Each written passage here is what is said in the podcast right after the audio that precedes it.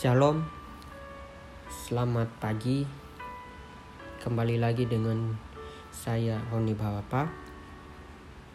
Uh, tidak terasa ya bahwa hari ini tanggal dua puluh lima Desember kita merayakan Natal, hari kelahirannya Tuhan kita Yesus Kristus ke dalam dunia. Sebelumnya saya mau mengucapkan selamat Natal kepada teman-teman semuanya. Uh, selamat Natal, selamat merayakan hari kelahirannya Tuhan Yesus Kristus. Nah, di momen Natal uh, hari ini saya mau membagikan tentang satu um, uh, firman Tuhan yang saya dapatkan ketika uh, saya mengikuti ibadah Natal di komunitas rohani. Apa yang disampaikan oleh pembicara saat itu uh, sangat menarik buat saya, sehingga saya ingin membagikannya juga kepada teman-teman semuanya. Uh, firman Tuhan yang dibagikan saat itu itu terambil dari Yohanes empat ayatnya yang pertama sampai ayatnya yang kelima belas. Firman Tuhan berbunyi demikian. Percakapan dengan perempuan Samaria. Ketika Tuhan Yesus mengetahui bahwa orang-orang Farisi telah mendengar bahwa ia memperoleh dan membaptis murid lebih banyak daripada Yohanes, meskipun Yesus sendiri tidak membaptis melainkan murid-muridnya, ia pun meninggalkan Yudea dan kembali lagi ke Galilea. Ia harus melintasi daerah Samaria. Maka sampailah ia ke sebuah kota di Samaria yang bernama Sikar, dekat tanah yang diberikan Yakub dahulu kepada anaknya Yusuf. Di situ terdapat sumur Yakub. Yesus sangat letih oleh perjalanan, karena ia tak, karena itu ia duduk di pinggir sumur itu. Hari kira-kira pukul dua belas, maka datanglah seorang perempuan Samaria hendak menimba air. Kata Yesus kepadanya, "Berilah aku minum," sebab murid-muridnya telah pergi ke kota membeli makanan. Maka kata perempuan Samaria itu kepadanya, "Masakan engkau seorang Yahudi minta minum kepadaku seorang Samaria?" Sebab orang Yahudi tidak bergaul dengan orang Samaria. Jawab Yesus kepadanya, "Jikalau engkau tahu tentang karunia Allah, dan siapakah dia yang berkata kepadamu, 'Berilah aku minum,' niscaya engkau telah meminta kepadanya dan ia telah memberikan kepadamu air hidup." Kata perempuan itu kepadanya, "Tuhan, engkau tidak punya timba dan sumur ini amat dalam. Dari manakah engkau memperoleh air hidup itu? Adakah engkau lebih besar daripada bapa kami Yakub, yang memberikan sumur ini kepada kami dan yang telah minum sendiri dari dalamnya, ia serta anak-anaknya dan ternaknya?" Jawab Yesus kepadanya, "Barang siapa minum air ini, ia akan haus lagi. Tetapi barang siapa minum air yang akan kuberikan kepadanya, ia tidak akan haus untuk selama-lamanya.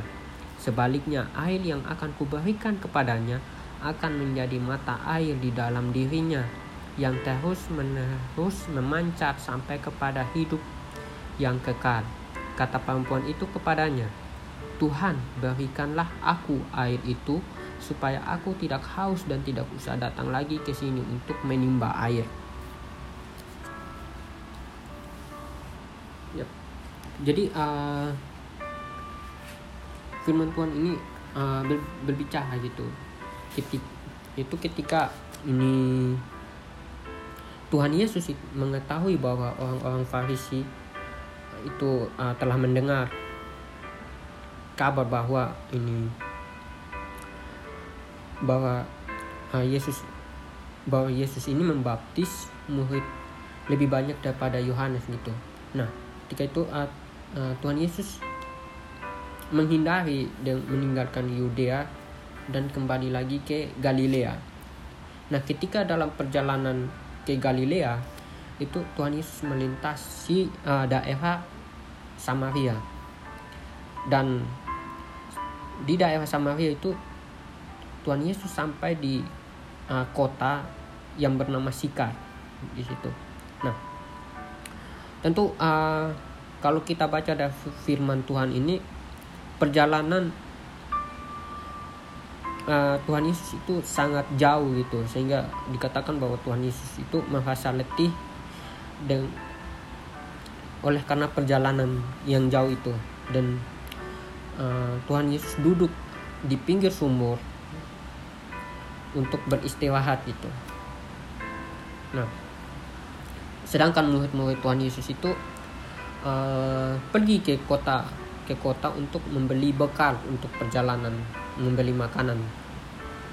Nah, ketika Tuhan Yesus itu sedang uh, beristirahat, datanglah seorang perempuan dari Samaria untuk menimba air. Nah, Tuhan Yesus minta uh, air dari perempuan Samaria ini. Nah, tetapi uh, pada saat itu perempuan Samaria ini merasa heran gitu, kenapa Tuhan Yesus itu mau uh, meminta air daripadanya gitu. Karena uh, pada saat itu orang Yahudi itu tidak mau ber, uh, tidak mau bergaul dengan orang Samaria gitu. Nah, sehingga perempuan Samaria ini uh, merasa bingung gitu, kenapa Tuhan Yesus meminta. Nah, dan dari uh, firman Tuhan ini tentang percakapan Tuhan Yesus dengan perempuan Samaria, ada satu hal menarik yang yang aku dapatkan gitu, yang saya dapatkan, yaitu dari uh, ayatnya yang ke tiga belas sampai ayatnya yang ke empat belas. Itu, jawab Yesus kepadanya, barang siapa minum air ini, ia akan haus lagi, tetapi barang siapa minum air yang akan kuberikan kepadanya, ia tidak akan haus untuk selama-lamanya. Sebaliknya, air yang kuberikan kepadanya akan menjadi mata air di dalam dirinya yang terus menerus memancar sampai kepada hidup yang kekal. Ya, jadi ini berbicara tentang air hidup gitu. Nah, yang saya tangkap tentang air hidup itu adalah berbicara tentang firman Tuhan, berbicara tentang hidup di dalam Tuhan, hidup bergaul dengan Tuhan gitu. Nah, kita tahu gitu, kita tahu bahwa uh, di dalam hidup kita kita uh, rajin, rajin beribadah, rajin ikut persekutuan, ke gereja gitu. Tetapi uh, kadang kita, walaupun kita itu rajin mengikuti ibadah, kadang itu kita mengalami yang namanya rasa kekeringan, kering secara rohani gitu. Artinya rasa kering rohani itu adalah suatu proses di mana kita uh, merasakan bahwa uh, Tuhan itu seperti begitu jauh dari di kita gitu. Itu sama halnya seperti kita merasakan bahwa kita uh, sedang berada di titik terendah gitu, dimana uh, saat itu ya benar-benar kita mengalami hal-hal yang paling rendah, maksudnya sulit untuk bangkit gitu. Nah, di ayat tiga belas itu bilang bah, uh, ayat tiga belas itu mengatakan bahwa barang siapa minum air ini, ia akan haus lagi. Artinya uh, saat kita mencari kesenangan-kesenangan atau hal-hal yang ada di dunia ini untuk mengisi kekosongan hati kita, untuk membuat kita uh, segar dan tidak merasakan kering lagi, itu itu hanya bertahan hanya untuk sementara gitu, hanya bertahan sebentar. Misalkan uh, saat kita masa jauh dari Tuhan, terus kita ini pergi ibadah, kita entah itu ibadah di persekutuan ataupun uh, kita pergi gereja di hari Minggu gitu. Uh, saat kita pulang, kita merasakan uh, akan merasakan kembali gitu, dan apa namanya, rasa kekering rohani itu. Hanya saat kita di gereja aja kita disegarkan, tapi saat pulang kita masa kering lagi gitu. Nah, hal itu kenapa gitu? Kenapa? Karena karena uh, kita tidak benar-benar uh, bergaul dengan Tuhan gitu. Saya mau, uh, mau kesaksian gitu, saya mau kesaksian. Jadi saya juga uh, beberapa waktu ke belakang mengalami, saya merasakan hal yang namanya kekeringan rohani. Saat saya uh, kekeringan rohani itu, saya merasa malas untuk ibadah, malas untuk saat teduh, malas untuk membaca firman Tuhan. Dan saat itu uh, saya merasa bahwa hidup saya ini benar-benar berantakan gitu. Hingga uh, suatu uh, apa namanya suatu ketika saat uh, saya ya ikut ibadah Natal di persekutuan itu, firman Tuhan ini men seperti menampar gitu, menampar saya bahwa ber, ap, apa yang saya lakukan untuk menyegarkan diri saya, ibadah men, ibadah itu hanya berujung pada suatu hal yang sia-sia gitu. Bukan berarti uh, bukan berarti kita tidak boleh beribadah, tetapi uh, saat ibadah ibadah itu apa sih yang kita tangkap gitu? Apakah saat ibadah itu kita hanya sekedar men- mendengarkan firman Tuhan terus uh, habis itu melupakan gitu? Kan enggak ya. Tapi uh, saat kita beribadah kita uh, benar-benar mencari Tuhan sungguh-sungguh gitu. Nah, hal itulah yang tidak saya yang saya tidak dapatkan gitu.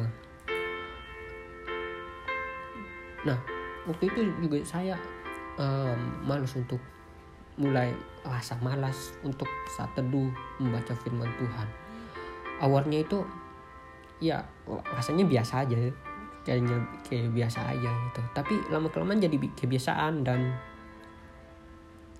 saat saya mencoba untuk mencari untuk mencari Tuhan lagi, itu rasanya seperti ada suatu beban yang yang menghalangi saya untuk datang kepada Tuhan gitu. Nah, tetapi di nah lanjut di ayat yang keempat belas itu dibilang, tetapi barang siapa minum air yang akan kuberikan kepadanya, ia tidak akan haus untuk selama-lamanya. Sebaliknya, air yang akan kuberikan kepadanya akan menjadi mata air di dalam dirinya yang terus harus memancar sampai kepada hidup yang kekal. Nah, jadi saat kita menerima air yang Tuhan berikan di dalam hidup kita, kita tidak akan merasakan haus lagi gitu. Artinya, jika kita benar-benar sungguh-sungguh mau mendekat kepada Tuhan, entah itu ada pikiran rasa malas atau rasa ah nanti dulu deh, nanti dulu. Tapi saat kita melawan, uh, ti- tidak mengendarkan diri kita untuk uh, itu, tetapi benar-benar mencari Tuhan dengan sungguh-sungguh dan melawan keinginan daging kita, di situ tuh uh, kita akan apa namanya masakan gitu. Dan tentang betapa pentingnya, betapa berharganya kita hidup di dalam Tuhan, kita bergaul dengan Tuhan, menjadikan uh, Tuhan itu sebagai yang utama, prioritas di dalam hidup kita gitu. Jadi ini benar-benar penting gitu.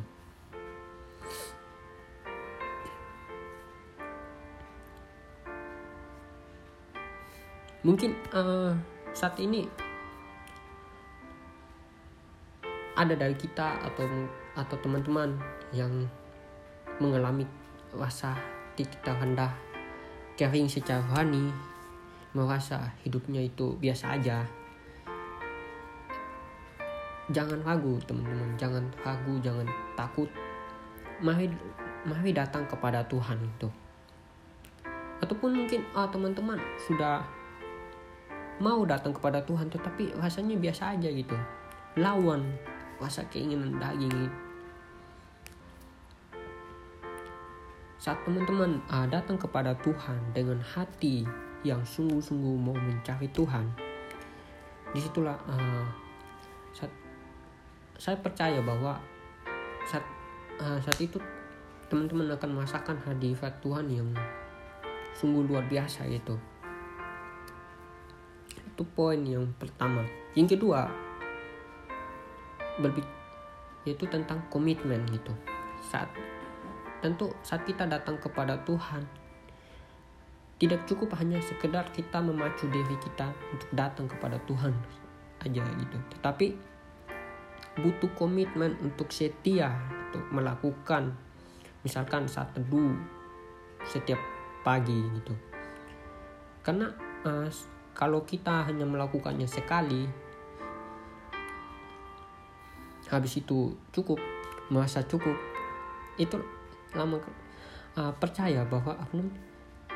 Kekeringan rohani itu akan kita rasakan kembali gitu.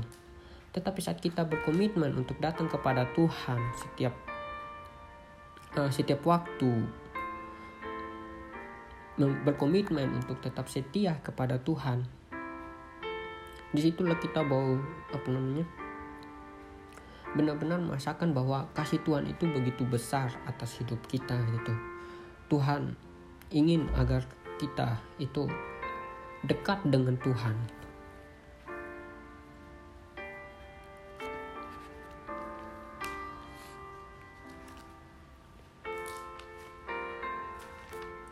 Kemudian di Lukas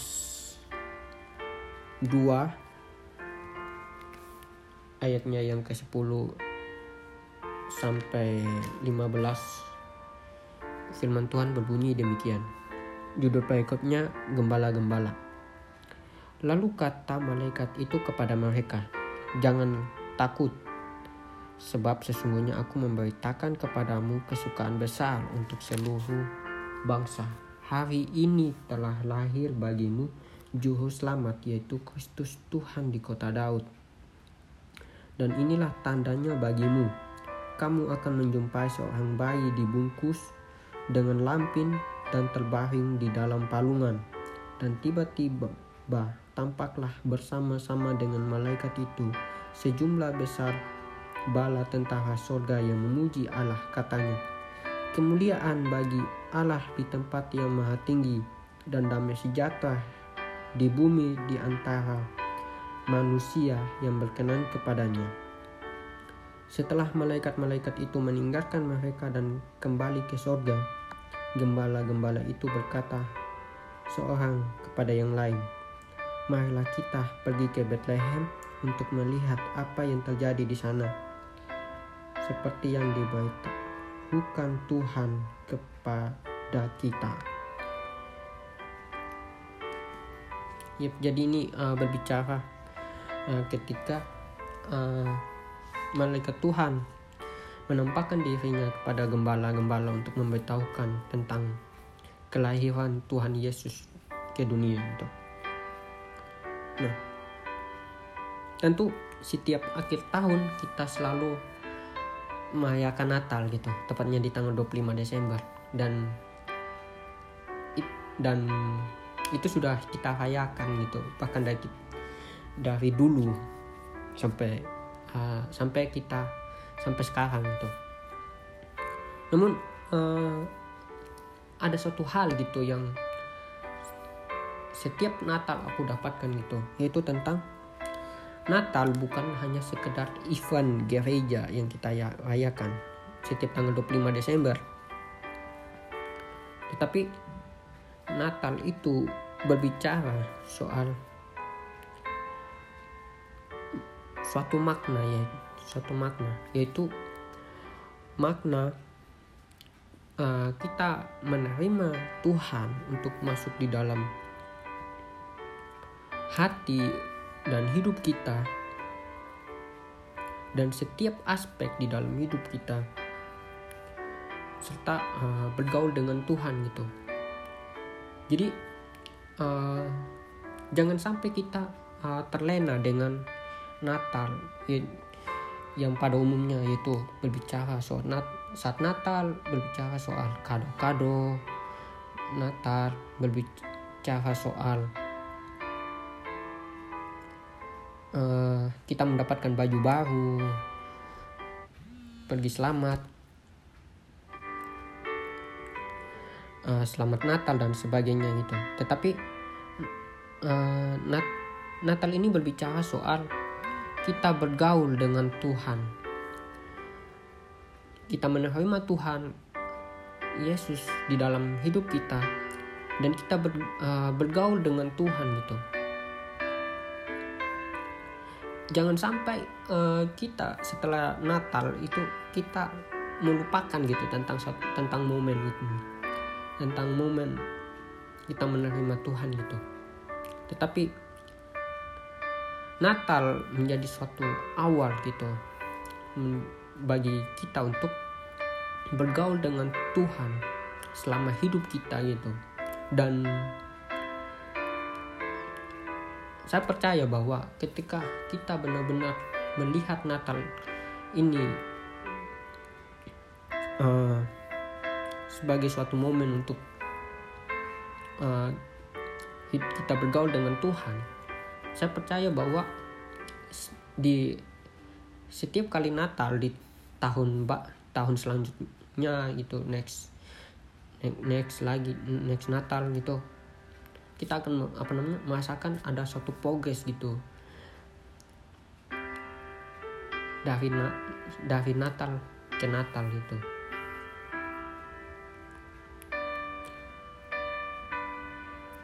Nah, Uh,